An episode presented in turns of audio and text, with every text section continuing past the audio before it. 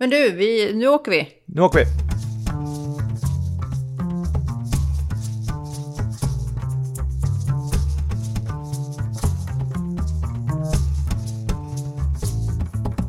Välkomna till Resepodden Tur och retur och det är en big comeback här för eh, Daniel Rydén som återigen är med på tråden. Hej Daniel! Tjenixen. Jag är så glad att du vill vara med. Det är så mycket roligare med eh, resekompisar som man kan prata med så här i poddform. Härligt. Och eh, apropå det här med nu åker vi så såg jag att du har ju varit på Liseberg och jag är så avundsjuk och vill höra allting om det här. Eh, för vi pratar ju om semester nu. Det här. Nu har vi testat det här hårt i sommar om att vara och semestra i vårt land. Så vi kallar det här avsnittet för Svemester, the aftermath. Yeah. Det hade kunnat vara en åkattraktion på Liseberg, eller hur? Ja, faktiskt. Faktiskt. Det kanske kommer 20. Ja, men hur var det då? Ja, men eh, Liseberg är ju alltid Liseberg. Det är ju Sveriges bästa nöjespark. Eh, jag tänker inte ens be om ursäkt för det. Eh, så är det.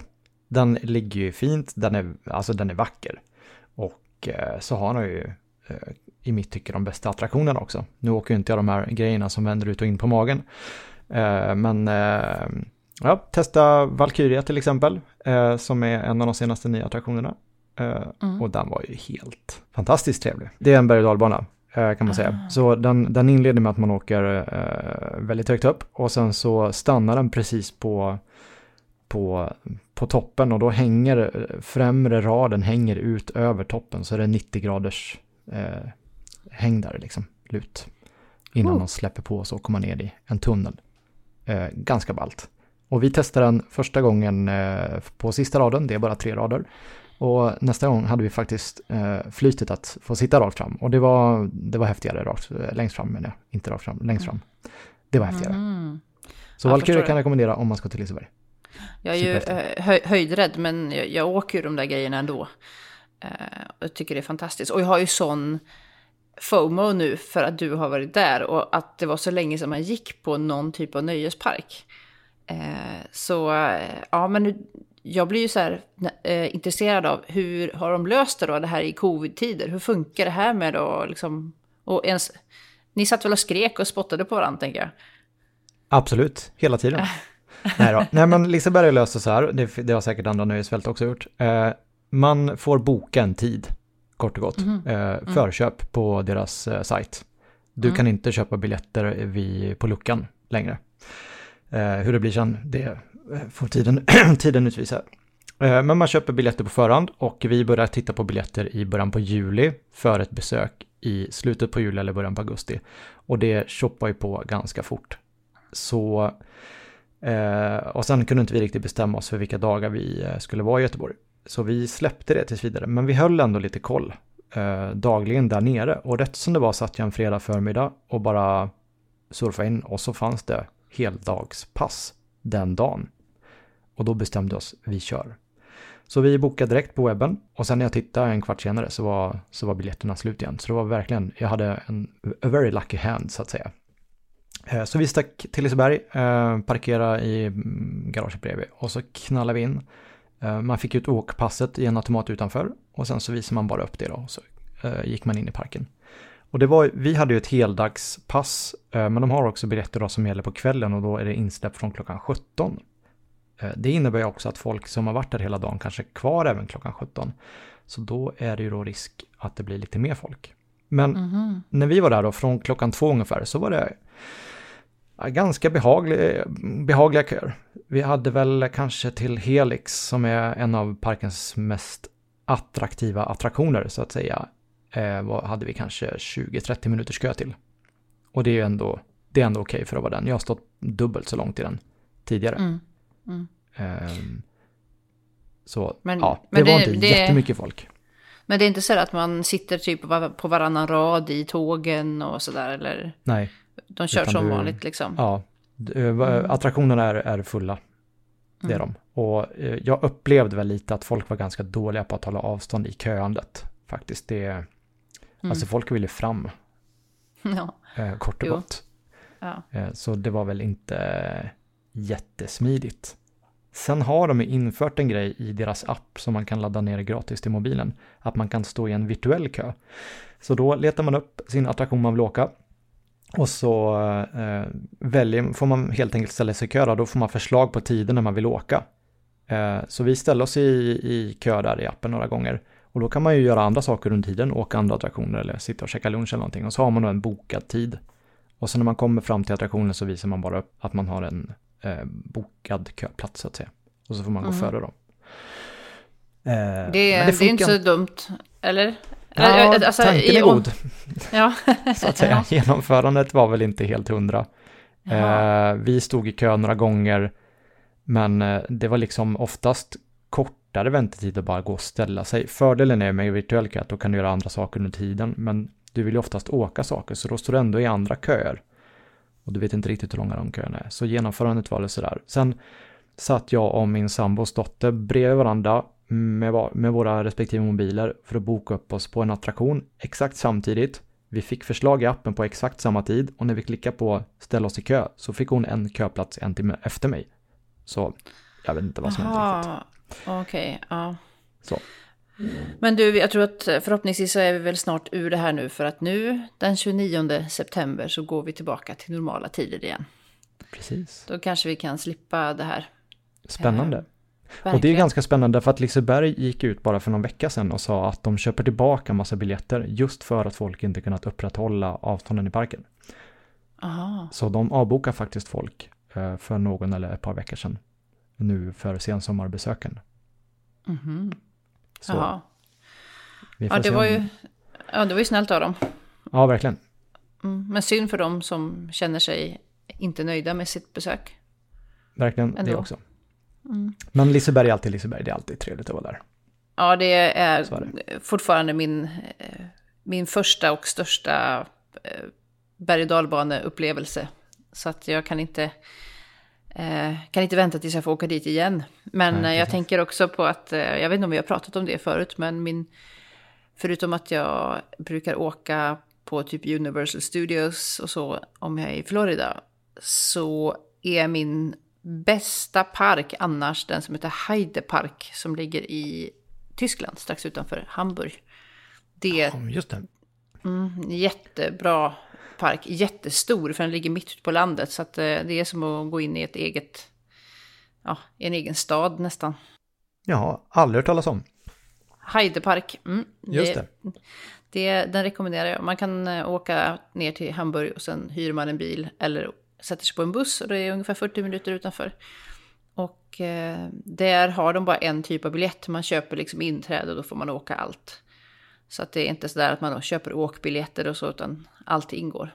Ja, just det. Så kan man, kan man också bo på parken om man, om man vill, men det, då blir det väl lite grann så här äventyrsrum och sådär. Mm. Och så finns det gott om öl, så här Biergarten överallt och det gillar ju jag. Så, så, så att, först en Biergarten och sen så åker man något som vänder ut in på magen eller? Ja, de har en som heter Kraken, som inte är samma Kraken som finns på SeaWorld. Eh, men en annan Kraken, men den låter precis som den här nya du berättade om i Liseberg. Det här med man hänger ut över 90 grader och sen så försvinner man ner i Krakens käftar. Så. Spännande. Så jag tror att du skulle gilla den jättemycket. Så jag rekommenderar det till nästa lilla resa till Tyskland. Grymt. När var du på Liseberg senast då? Åh, det är nog säkert fem år sedan. Ibland har jag testat Gröna Lund, men jag är inte kompis med Gröna Lund. Alltså det, det känns för trångt och för lite pyttigt på något vis. Jag har inte varit där på några år faktiskt, eller ganska många år eh, på Gröna Lund. Så eh, jag tror att jag måste åka dit igen bara för att få en uppdaterad upplevelse. Men du, eh, du då? Fick du någon semester i år eller? Nej, jag fick ju inte det. Du och jag träffades ju faktiskt in real life i somras när jag var på Upprud. Eller ja, jag jobbade på en ett hotell och en restaurang som heter Upperud 99 som ligger i Upperud strax utanför Mellerud i Dalsland. Så att jag tog min bil, min nya van och sen så åkte jag dit parkerade och så har jag jobbat hela sommaren. Förutom du jag löste, haft du löste som... sommarmånaden så alltså? Ja, så jag kan väl säga att jag har varit på semester i mitt eget landskap, men också jobbat, ja, man jobbat i turistnäringen och det är väldigt eh, det är ju väldigt nyttigt faktiskt att jobba med service. Eh, nu gjorde jag det förra året också, jag har gjort det eh, några år tidigare också på andra ställen. Men det finns mycket att säga om hur man ska bete sig som, som eh, gäst och så. Man har ju som eh, arrangör har man ju många saker man ska uppfylla och, och sådär och många ansvarsområden och så. Men det tycker jag man har som gäst också. Så det, det är väldigt uppenbart vilka som är vana gäster och vilka som inte är det. Va, vad är det som skiljer en van gäst från en inte van gäst? Eller det kanske inte har med vana att göra egentligen, det kanske var helt fel. Men jag bara tänker att det handlar ju mer om huruvida man är medveten om att det finns andra människor i närheten till exempel. Hur mycket man, hur mycket man låter sina barn leka runt andras middagsbord eller eh, hur mycket man möblerar om i ett hotellrum och sådär om man har sönder någonting och inte säger till utan bara försöker att gömma de sakerna. Och saker. Gör folk så? De säger oj vi kraschade ett glas här, eller någon tallrik eller någon soffa? Ja, eller vadå? Ja, ja. Och det, det här hände just inte nu på sommaren på det här stället. Men jag har varit med om det innan. Så här, att man istället för att ta ansvar och säga oj nu gick det sönder. Alltså det är ju vanligtvis inga problem. Så att försöka bara sopa saker under mattan så att säga är ju inte jag vet inte om det låter orutinerat eller bara korkat. Nej, jag, man, man, får kanske panik när någon sånt, om man sitter sönder en stol så kanske man får lite panik. Ja. Liksom. Jag vet inte. Det Men det, det, förra året så, så städade jag ju väldigt mycket hotellrum. Och då har jag nog hittat det mesta man kan hitta tror jag. Och, eh, men i år så jobbar jag nästan bara i baren. Och eh, det var ju någonting helt annat. Men ja, på många sätt ganska mycket roligare. Träffa folk hela tiden, men då blir man också trött på sig själv och sin egen röst, för jag har sagt samma sak varenda dag. I sex veckor. Men det är då, eh, Upperud är ju en, det är ju en jävla pärla, sa du. Eller har du skrivit i vårt manus? ja, men faktiskt. Jag vet inte om man säger pärla nu för tiden, men det är en jävla pärla. Alltså det är ja. fantastiskt. Ja, och du var ju där som besökare, fikabesökare, och jag stod bakom disken. Och jag måste säga att det är ju en jäkla pärla att jobba på också, så oavsett om man är gäst eller om man jobbar där så är det ett, ett underbart jäkla ställe. Det är som att, eh, jag vet inte, jobba i, på ett vykort typ. Ja, alltså jag har ju varit förbi Upperud eh, vid ett tidigare tillfälle och varit vid Hoverud massa gånger.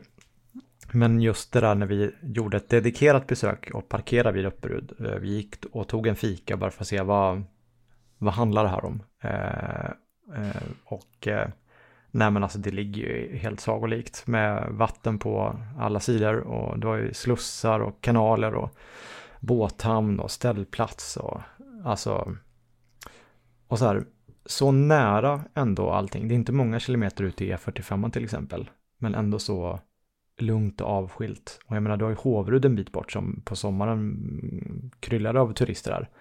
Men ändå så avskilt och så genuint eh, ombonat på något härligt sätt. Nu hade vi förmånen att få en liten eh, rundvisning av dig där eh, och se de olika rummen också. Och det, ja, där skulle man ju kunna spendera några dagar. Alla helst nu när, det, när Dalsland också går in i höst precis som resten av landet då. Man mm. får alla de här färgerna som exploderar och jag har en så här romantiserad bild av en helg vid Upperud när man kan göra vandringar ut. Eh, jag menar, du har ju naturreservat alldeles runt hörnet i princip. Mm. Eh, så det är ett jättefint område. Mm. Och nu när svampen kommer, vet du, gå ut och plocka svamp. Så kan man springa ner mellan till köket kanske och kanske fixa sig en liten kantarellmacka. Precis. Nu det, finns det kök i rummen också så det går ju att faktiskt steka på med en gång. Det är fullt ja. kök i, all, i, alla rummen så det, det är ju toppen. Ja, de, hade, de hade ju alltid de där rummen, man behöver ju knappt lämna det. Fast man ska lämna rummen såklart för att ja. det som är utan. ja, men det är ju... Det som var lite synd, det var att det var kanske många som hade nu på sommaren då bara bokat en natt. Eh, och det kanske låter lite så här konstigt att kräva att man ska boka två nätter. Men jag har ju gjort samma reflektion när jag själv bokar hotellnätter ibland. Att när man bara bokar en natt då hinner man inte uppleva någonting. Utan då är, blir det bara en övernattning. Att man kommer dit sent på kvällen. Man slänger i sig kanske lite mat. Man sover, man går upp på morgonen och checkar ut. Mm. Och då missar man så mycket av det som är runt om. Så det är ju egentligen mycket bättre att kunna stanna två nätter så man får en hel dag. Och i det här fallet då kanske hyra cykel eller eh, hyra kanot och paddla lite grann. Eller gå ut i skogen och plocka svamp eller blåbär eller bara ut och springa en sväng. Liksom. Mm. Det, det är mycket det man, det man missar. Så att jag tycker nog min regel framöver när det gäller mina andra bokningar är att jag i, i möjligaste mån ska boka minst två nätter när jag är någonstans, för annars är det nästan ingen idé. Liksom. Nej, för jag menar du, du vaknar upp på morgonen, käkar frukost och sen är det oftast utcheckning vid elva. Mm. Och så ska du då, ja då måste man lämpa av sin eventuella packning någonstans och så bara, nej. Nej, det känns liksom, då, då känns det inte som att det var värt pengarna liksom med, med bara en, en övernattning. Så. Ni får sätta upp sådana regler, uh, som, som vissa Airbnb-boende gör, så här, bokas minst fyra nätter. Nej, vi hade nog ett tag minst två nätters bokning. Men sen blir det också så att när, när folk bokar av då, då, då blir det ju liksom hål, enstaka nätter och hål i schemat. Och då, eh, då blir det ändå så att det blev en del sådana bokningar. Men det, det var ju helt full, fullbokat hela sommaren. Vi hade något återbud liksom, så det var tomt någon enstaka natt. Men annars var det ju helt, helt fullt. Och det är ju fantastiskt. Det är ju fler än vi som har kommit på att man skulle stanna i Sverige i sommar. Precis. Mm. Jag, jag förstår att det är fullbokat, så som det såg ut. vad härligt. Men vad ja. har du gjort annars då i sommar? Du har hunnit med eh, massor. Ja, men vi, eh, vi har varit i Funäsdalen och upptäckt det området lite mer på eh, sommartid. Jag har ju åkt skidor där massa gånger tidigare. Men nu drog vi dit på sommaren i början på juli. Vi tajmade in en helg med klarblå himmel och jättevarmt. Det var, ja, men det var riktigt gött var det. Så vi bodde mitt i samhället. Eh, och vintertid ska tilläggas i Funäs eh, Funäsfjällen. Det är ju fem stycken skidanläggningar inom, och där är Funäsdalen själva centralorten liksom. Sen har du ungefär två mil som längst tror jag till de andra skidanläggningarna. Det är Ramenberget, eh, Tändalen, Tännäs och Ramenberget. Och ett till som jag borde veta namnet på, som jag inte kommer på just nu. Eh, men i alla fall, Funäsdalen på sommaren eh, har ju också massa att göra, eh, uppleva. Du kan åka upp på toppen på Funäsdalsberget mitt i samhället. Det går en gondol upp. Det finns en stuga där uppe, det finns ett litet sameviste alldeles i närheten. Och så finns det en liten platå på toppen där man har så 360 graders vy över Jämtland och Härjedalsfjällen. Du ser Helags och Sylarna och, och Mittåkläppen och massa sådana grejer. Eh, vill man inte åka gondolen upp så går det såklart att eh, klättra via Ferratan. Mm -hmm. Det vill säga en mhm. vajerledd eh, klättringsled upp på berget från mm, byn. Mm. Det har jag alltid velat testa. Det verkar ju som en, en bra mellanväg mellan att klättra på riktigt och eh, bara vandra upp liksom. Ja. Att man får lite, får lite hjälp och lite stö stöd i, i livet. Ja, men precis. Och vi klättrar faktiskt, eh, det finns en via Ferrata till i Sverige, uh, ute på Höga Kusten, uh, vid Skulberget. Mm. finns den via Ferrata. Och den har fyra leder. Funäsdalen har bara en led. Och av det jag har hört och det jag såg i Funäsdalen så verkar den inte jättesvår. Så jag tror nog att de flesta, såvida man inte är frenetiskt höjdrädd, kan nog ta sig upp på den där. Och man är ju som sagt, eh, man är ju förankrad i en, i en vajer hela tiden. Så det är ett jätteroligt sätt att ta sig upp i bergen på och få lite adrenalinkick. Men mm. vill ni klättra via Fratta på riktigt så ska ni nog sikta på Skulberget faktiskt. Den är superhäftig. Eh, och så. Mm. Men Funäsdalen har ju mer också. Vi åkte till Mittåkläppen som är ett eh, vackert berg eh, ett par mil därifrån. Eh, och där tog vi på slöpardojorna och sprang upp på toppen. Och det var väl, vi fick väl ihop totalt 7-8 kilometer någonting. Och uppe på den toppen har man också så här 360 graders eh, vy över eh, ganska stora delar av, av Jämtland. Och Härjedalen. Eh, Men hur bor man när man är, när man är där? Är det, är det samma boenden som, som finns när man ska åka skidor och så eller? Så stugor? Ja, ja, precis. Stugor, eh, fjälllägenheter eh, och du kan bo på hotell såklart. Eh, finns ju. Men stugorna är oftast tillgängliga. Jag vet inte riktigt mm, hur det är, med, hur folk har upptäckt sommaren i Funäsdalen riktigt. Vi hittar boende ganska enkelt. En lägenhet med eget kök och allt sånt där. Den var liksom, vi, ja, det var som att bo i en lägenhet kort och gott. Men det finns ju renodlade hotellrum och även stugor då. Och det finns ju både på hotellbokningssajterna och Airbnb och via destinationssajten av Funäsdalens egen sajt. Så det finns boende och så byggs det ju massa nytt i, eh, i Funäsdalen också. Ehm, lägenheter och allt sånt där. Ja, jag tror att jag har sett någonting på Instagram, något, något sånt där projekt. eh, Nu börjar vi sälja i Funäsdalen, typ. Den, Ja. typen, det, den märker väl att man brukar vara i fjällen ibland och då får man de här riktade, de här eh, riktade kampanjerna om att man borde vara intresserad av att köpa ett ställe där uppe. Precis. Och ehm, lite breaking news då. Vi har faktiskt en fot inne i, i Funäsdalens fastighetsmarknad sedan en, mm, typ häromdagen. Eh, Nej, vad roligt. vi- Har ni har Ja, köpt vi- ett ställe? Ja, vi har eh, bestämt oss för att vi vill ha en fjälllägenhet. Eh, Och det byggs just nu vid eh, Kovanliften i Funäsdalen, så mitt, i, eh, eh, mitt vid den största liften. Så det är Ski In Scout, Viste heter det. Eh, Och Mhm. en, eh, en etapp är redan klar, så det går att gå in och titta hur det kommer se ut. Så Och vi hoppas att vår etapp in blir klar nu. Eh, Om allt blir klart då så blir det i, eh, under eh, kvartal 3 2022. Okej, så det blir ingen vårskidåkning där då för er? Nej, Nej. tyvärr inte. Nästa år igen sen 2023 så hoppas vi att Ja. vi kan åka skidor där. Ah, gud vad spännande. Ja, så det var lite därför vi åkte till Funäsdalen för att se vad, vad är Funäsdalen på sommaren då? Vintern vet vi att det finns ju hur mycket som helst. Eh, och det finns en hel del på sommaren också. Mm. Och då har, har ni ju någonting att se fram emot också. Verkligen. Ja. Jag sitter Verkligen. fortfarande och, och, och googlar lägenheter i Spanien och i Sydafrika. För jag är ju en sån person som kanske prioriterar sol före eh, skidåkning. Men eh, min pojkvän tycker nog att drömmen vore en lägenhet i Funäsdalen tror jag. Ni kan ju komma på provbo kanske. Mm, det låter ju Näst, nästa fantastiskt. höst kanske det finns en lägenhet att Ooh. titta på. Ja, men ni kommer ju vara där hela tiden, det vet jag ju. Det vet man förmodligen kanske att vi kommer vara ja. De dagarna. det- Vi, vi funderar på att hyra utan också såklart. Mhm. Och så. Men du, Ja. apropå att längta, ehm, vad har du inte längtat till i sommar? Eh, ja, jag har inte längtat upp. Jag vill egentligen göra Kebnekaise igen, men jag har, har svårt att längta dit när jag ser hur mycket folk det är. Eh, jag längtar också till att gå någon etapp på Kungsleden, men det är samma där.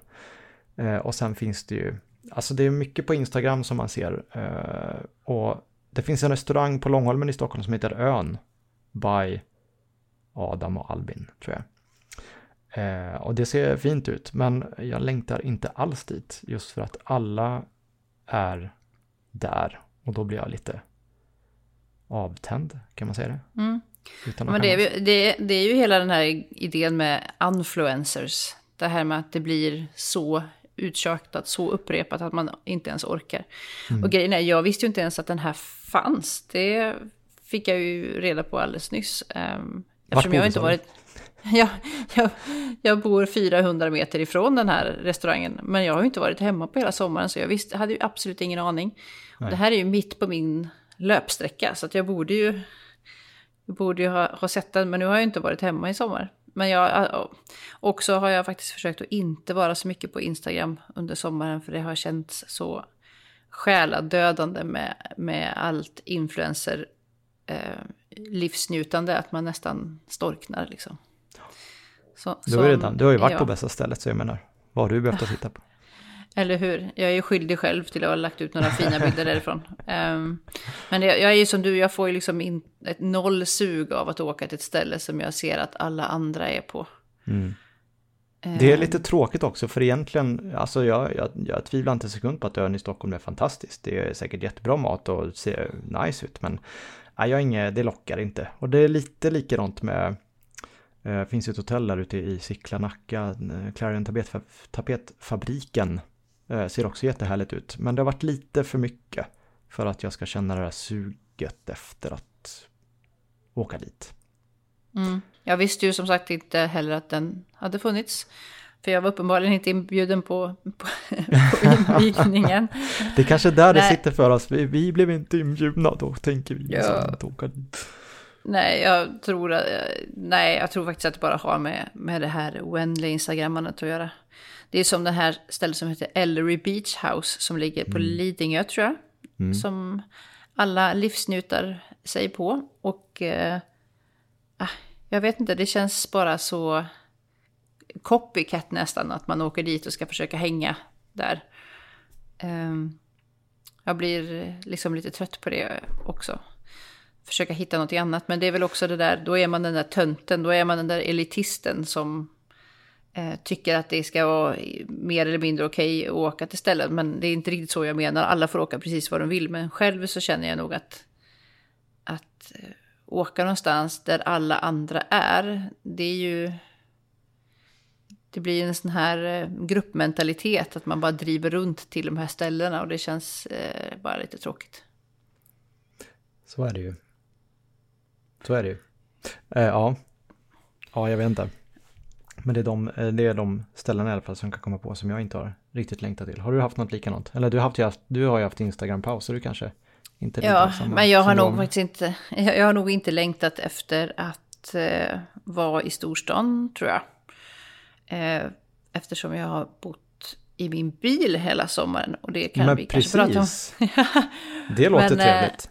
Ja, det har ju ändå varit eh, en intressant grej. Jag har ju då blivit en av dem som har gått med i det som heter livsstilen, som heter vanlife. Och apropå att vara helt no noll sugen på någonting som är uttjatat online, så är väl vanlife en av de sakerna. Eh, söker man på den taggen på på Instagram eller på...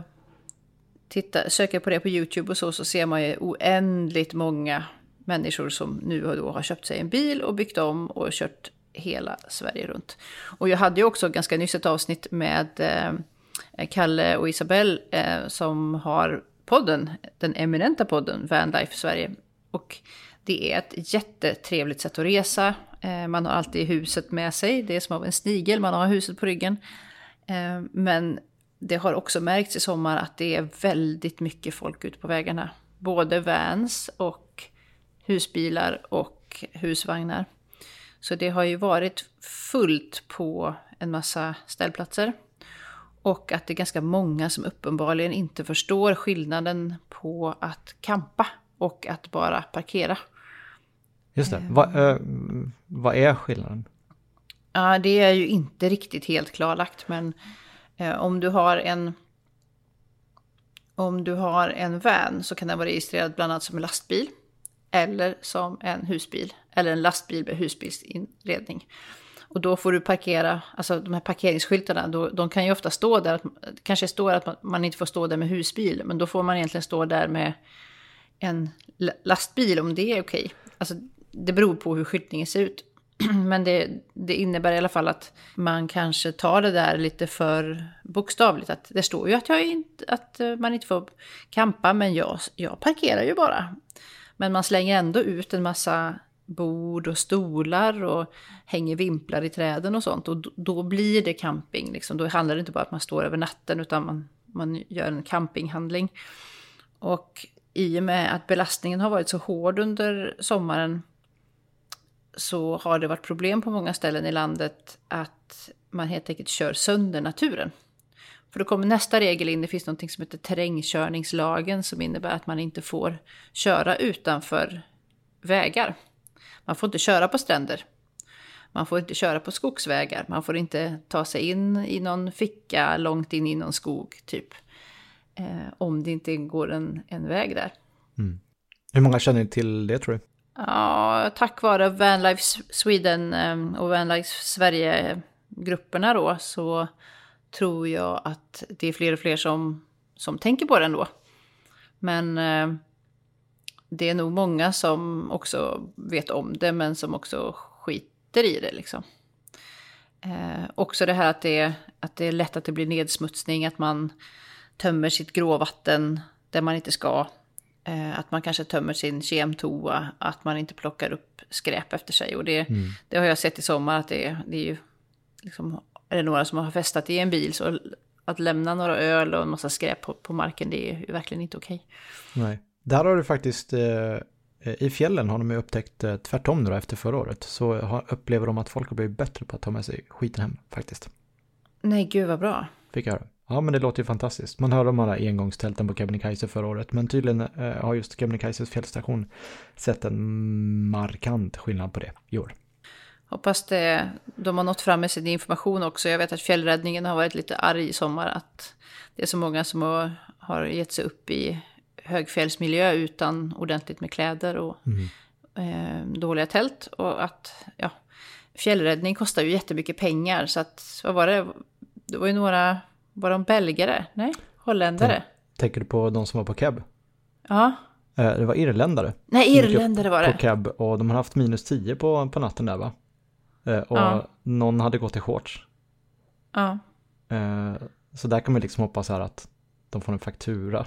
Är man elak? Nej, det tycker jag inte. Jag tycker att om man, om man är så jävla korkad att man går upp på Kebnekaise i slutet på augusti i shorts, då... Ja, nej. Ja, nej. nej det, det, och det, jag, jag, jag, kanske är, jag kanske är gammal och bitter här nu, men jag tror faktiskt att, att ganska mycket... Vi har ganska mycket sociala medier att skylla på att många ger sig iväg o, opreppade. För man ser härliga bilder av människor som går i sol och det är härligt. För man lägger ut det som är härligt. Ja, naturligtvis. Ja, och då, då tänker man ju så här att ja, men det är ju bara att slänga på sig en ryggsäck och, och gå. Och så mm. är det inte det, utan det är väderrapporter som ska kollas och man ska prata med personalen på, på stationerna. Och, och veta om att det kan bli väderomslag och att man måste ta sig ner fort, fort. Eh, alltså när det började storma uppe på, i Kebnekaise-massivet förra sommaren när jag var där. Jag gick inte upp på toppen by the way, inte så intresserad av det, men eh, vi fick gå ner i dalen för att det blev dåligt väder. Och då sitter ju folk där i såna här billiga Clas Olsson-tält. Och mm. de blir ju sönderblåsta på morgonen mm. om det har varit dåligt väder.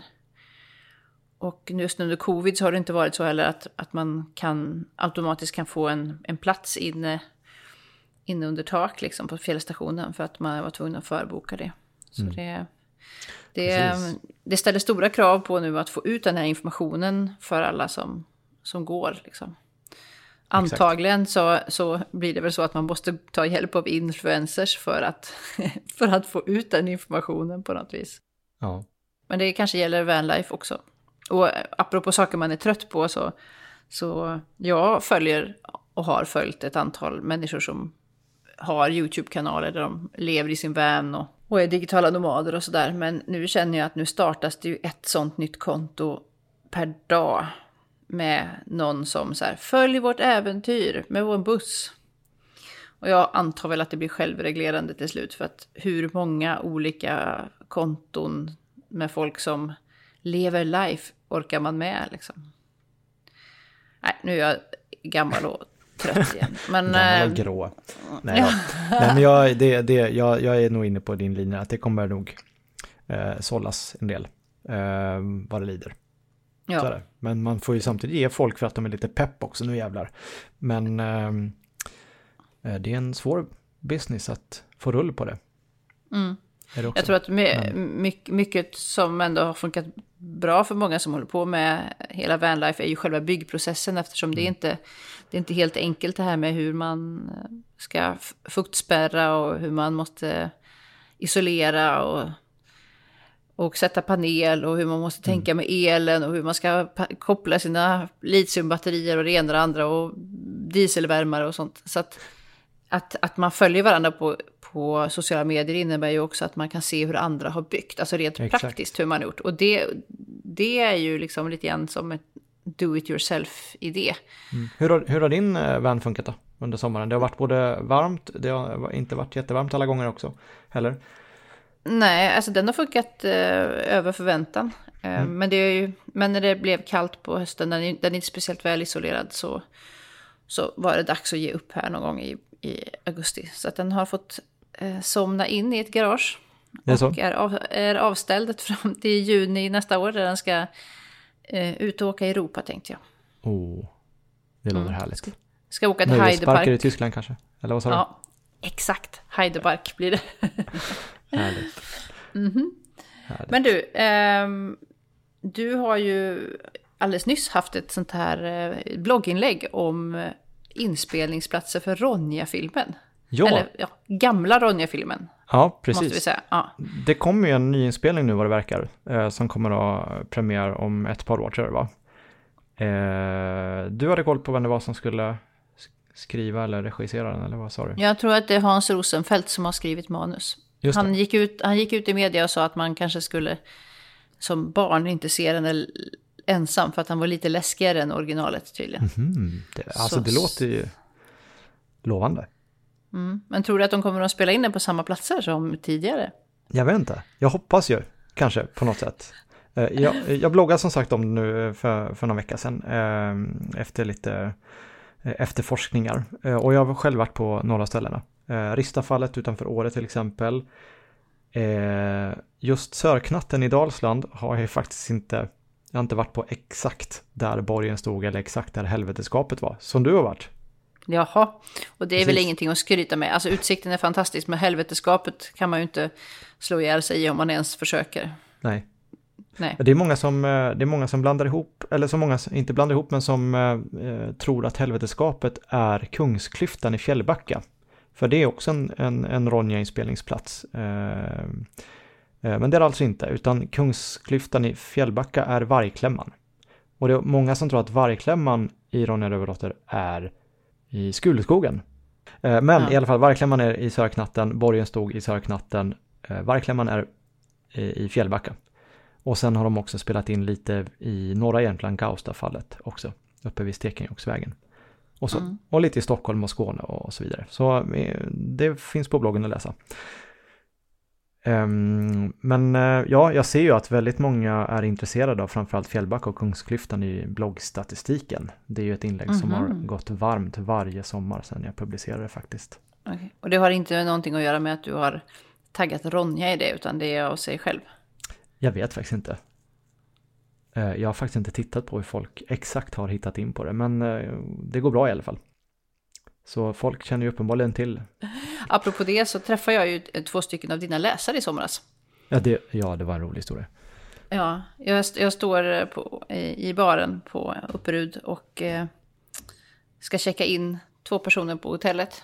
Och så säger de att ja, det är härligt, vi har åkt förbi här Dalsland så många gånger. Och, eh, det, blir, det blir aldrig att man gör någonting, man bara åker förbi på riksväg 45. Men så läste vi den här bloggen som sa att eh, man ska åka av och så var det ett poddavsnitt också. Och, eh, då åkte vi av och så bokade vi hotell här. Och jag bara, okej, eh, det är jag som gjorde podden. Och Daniel som skrev bloggen, han var här igår. Och de bara, åh nej, är det sant? Så det är ju bara, det är jättekul för det betyder ju att, att, eh, att vi har nått ut med informationen. Det Verkligen. var väl bra? Jag blev helt uppe Ja. hejsan när jag hörde det där. Det, ja, sånt där är så roligt, det är ju bästa kvittot faktiskt. Eh, Men de hade, eh, de hade ju upptäckt massa saker i Dalsland av det jag hade skrivit om och det vi, vi, vi hade pratat om. De har också varit Mm. uppe på Baljåsen och blivit besvikna. Baljåsen är ju Dalslands högsta punkt, 301 meter över havet. Eh, Mm. Man behöver inte syrgasmask och det är inga glaciärer. Men de hade blivit besvikna, jag fattar ingenting. Ja, det jag kanske eldade på det lite grann för jag blev också besviken när jag var där. Man kan ju säga att då, Baljåsen är ju högre än det som är Sörknatten där de spelade in Ronja då, alltså borgen och helveteskapet. Men från Sörknatten så ser man ju långt, långt, långt ut över Vänern och det är otroligt vida landskap och Otto Hesselboms vackra tavla Vårt land är målad eh, med den utsikten där uppe. Liksom, det är mycket, mycket vackrare. När vi kommer på Baljåsen, jag och vid ett annat tillfälle, dina läsare, så är det så pass mycket skog där uppe nu så att man ser inte så långt. Man kommer liksom upp och så är man i, i nästan i trädtopparna. Ehm, Det är sant. Eftersom det, ja, eftersom det är ett annat typ av berg, så man upplever inte att man är så högt. Nej. Man är ju högre, men man, det, det känns inte lika högt. Eh, däremot så var det en väldigt fin stuga där uppe med, med en liten rastplats och man såg att det var många som hade haft picknick och sådär. Så att det är ju det är mycket trevligt utflyktsmål, men utsikten blev jag faktiskt lite besviken på. Och det tyckte nog de också. Just det. Ja. Ja, Så det jag var, det var inte värre än så. Det var inte värre än så. Men till nästa gång så, Daniel, så tycker jag att du ska ta dig upp på Sörknatten. Ja, det låter som det. Det får bli en, bucket list för eh, nästa sommar. Eller vår eller någonting. Ronjas vårskrik kanske, kanske ska åka dit och öva på det. Du kommer att höras långt. Yes, coolt. Eh, Men för du, du, har, du, har vandrat i, du har vandrat i hela naturreservatet, Söknatten?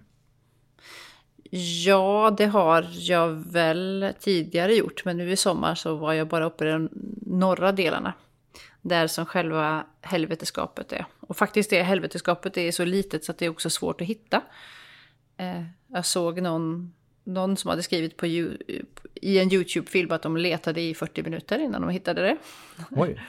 Och det är helt enkelt för att det är inte utmärkt på något vis, utan man får ta sig upp själv och så får man gå runt tills man hittar en liten skreva.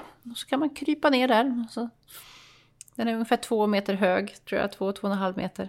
Eh, jag ska lägga upp en bild på det sen i bloggen. Så får vi se. Men annars, eh, det är en jättefin promenad upp på liksom Sörknatten.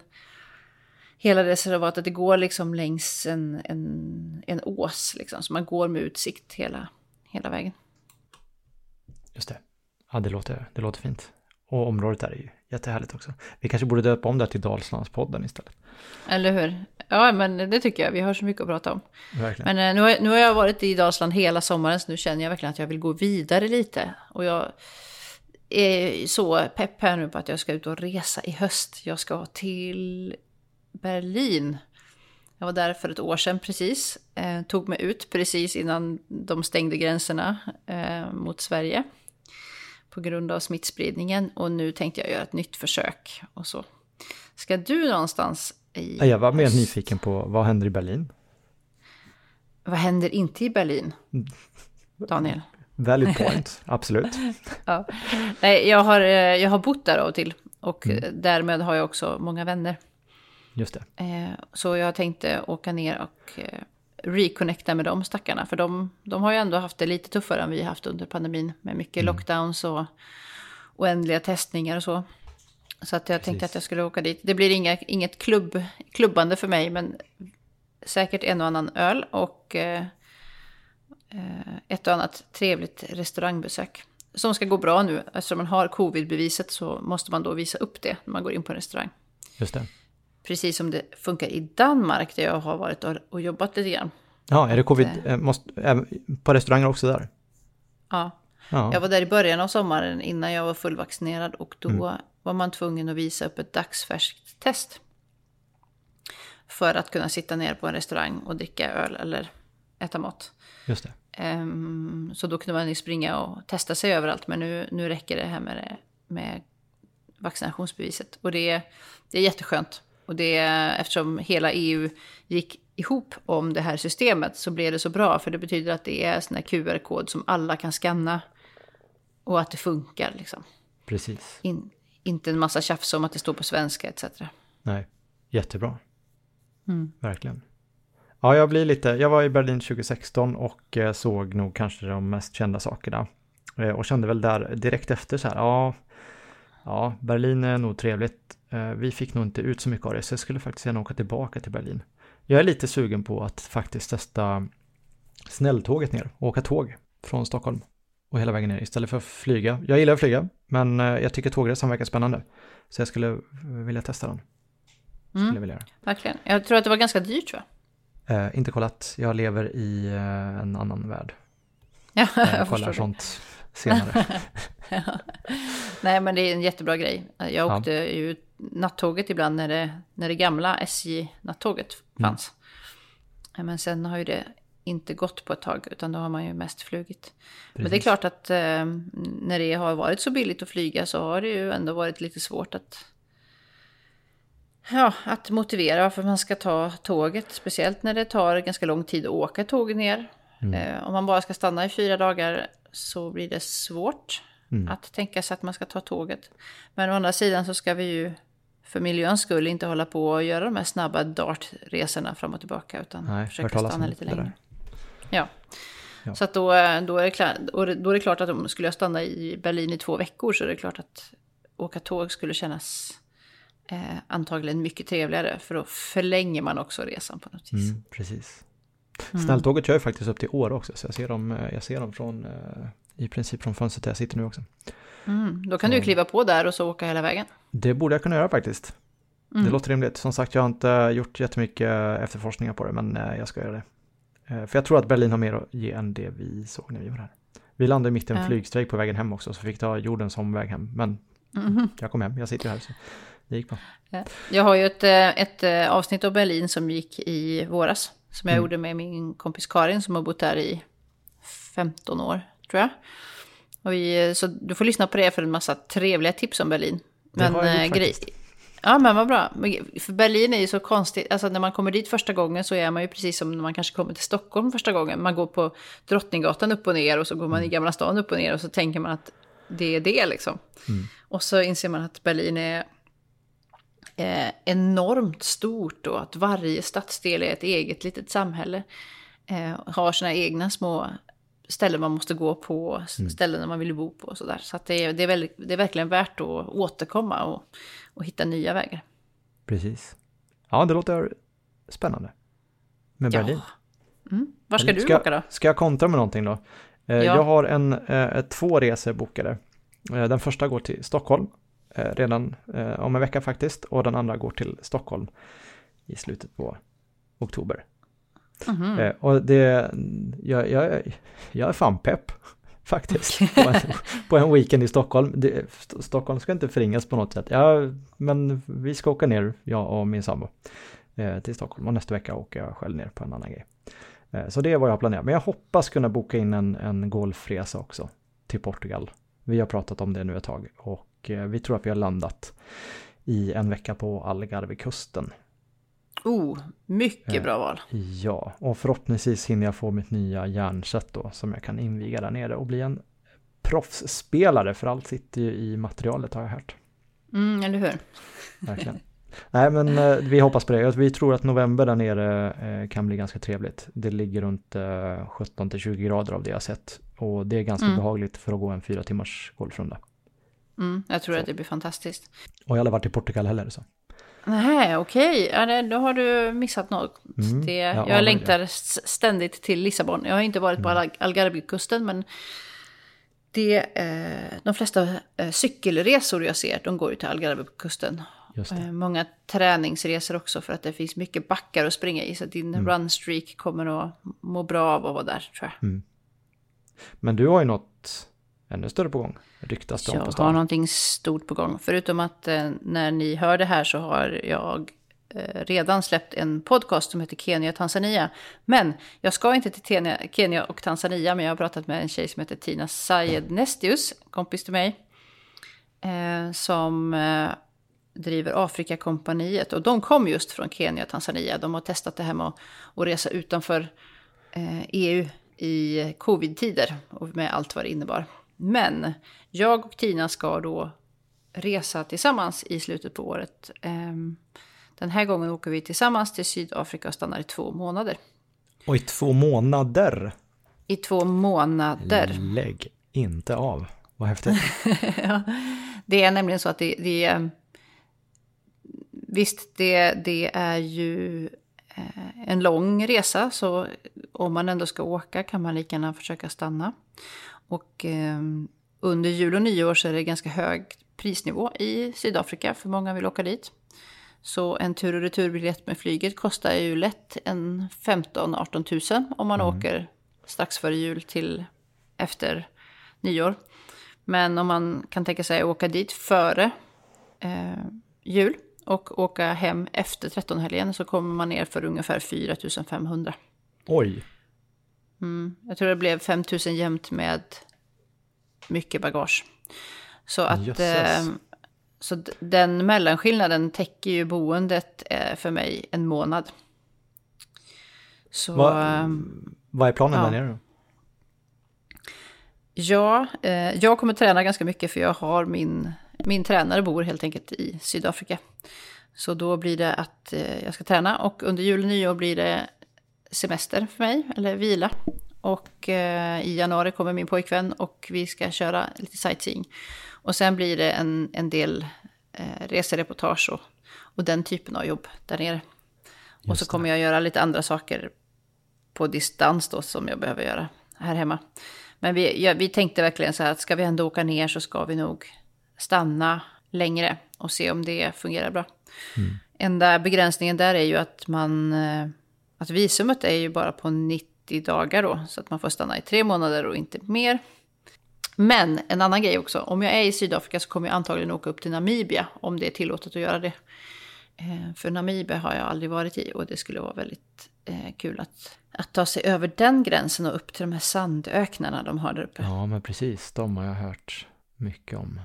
Annars finns det mycket. Jag sitter och jag har suttit och jobbat lite grann med gamla safaribilder i veckan. Eh, och det är ju ändå någonting magiskt med att åka på safari. Det är så otroligt vackert i Sydafrika. Det, det förstod inte jag innan jag var där första gången att jag tänkte, ja, som man tänker så här, äh, Afrika, det ser väl ut som Afrika. och så bara, ja, fast nej, det är ju en ja. jättestor kontinent, kan se ut alldeles eh, hur, hur som helst. Ja, det låter superhäftigt faktiskt. Jag har aldrig varit i Sydafrika. Det var en ögonöppnare för mig när jag kom dit ner och bara insåg att, att du vet när man kliver av planet och inser på något vis att vänta nu, det här är ju mm. någonting på riktigt.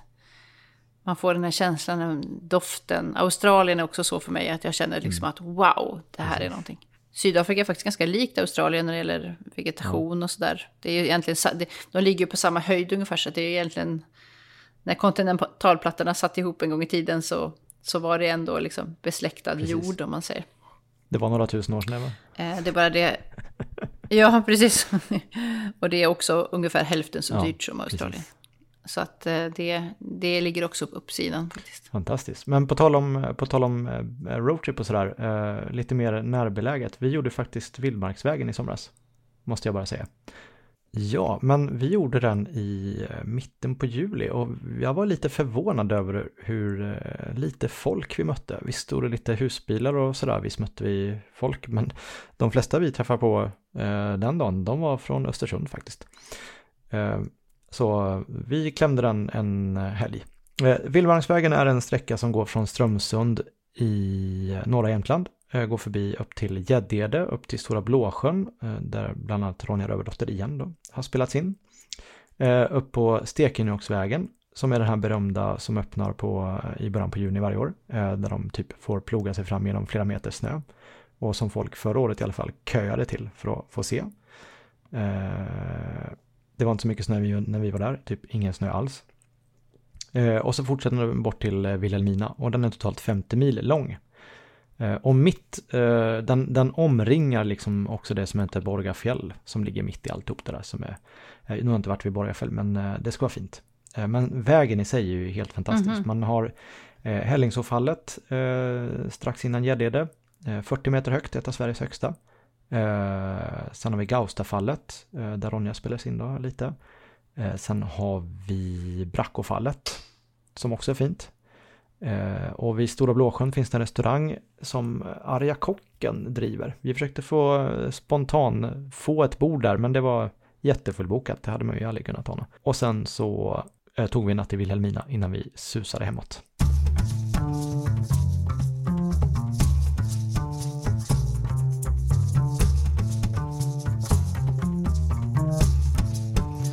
Ja. Men du Daniel, tack ska du ha. Du, tack själv.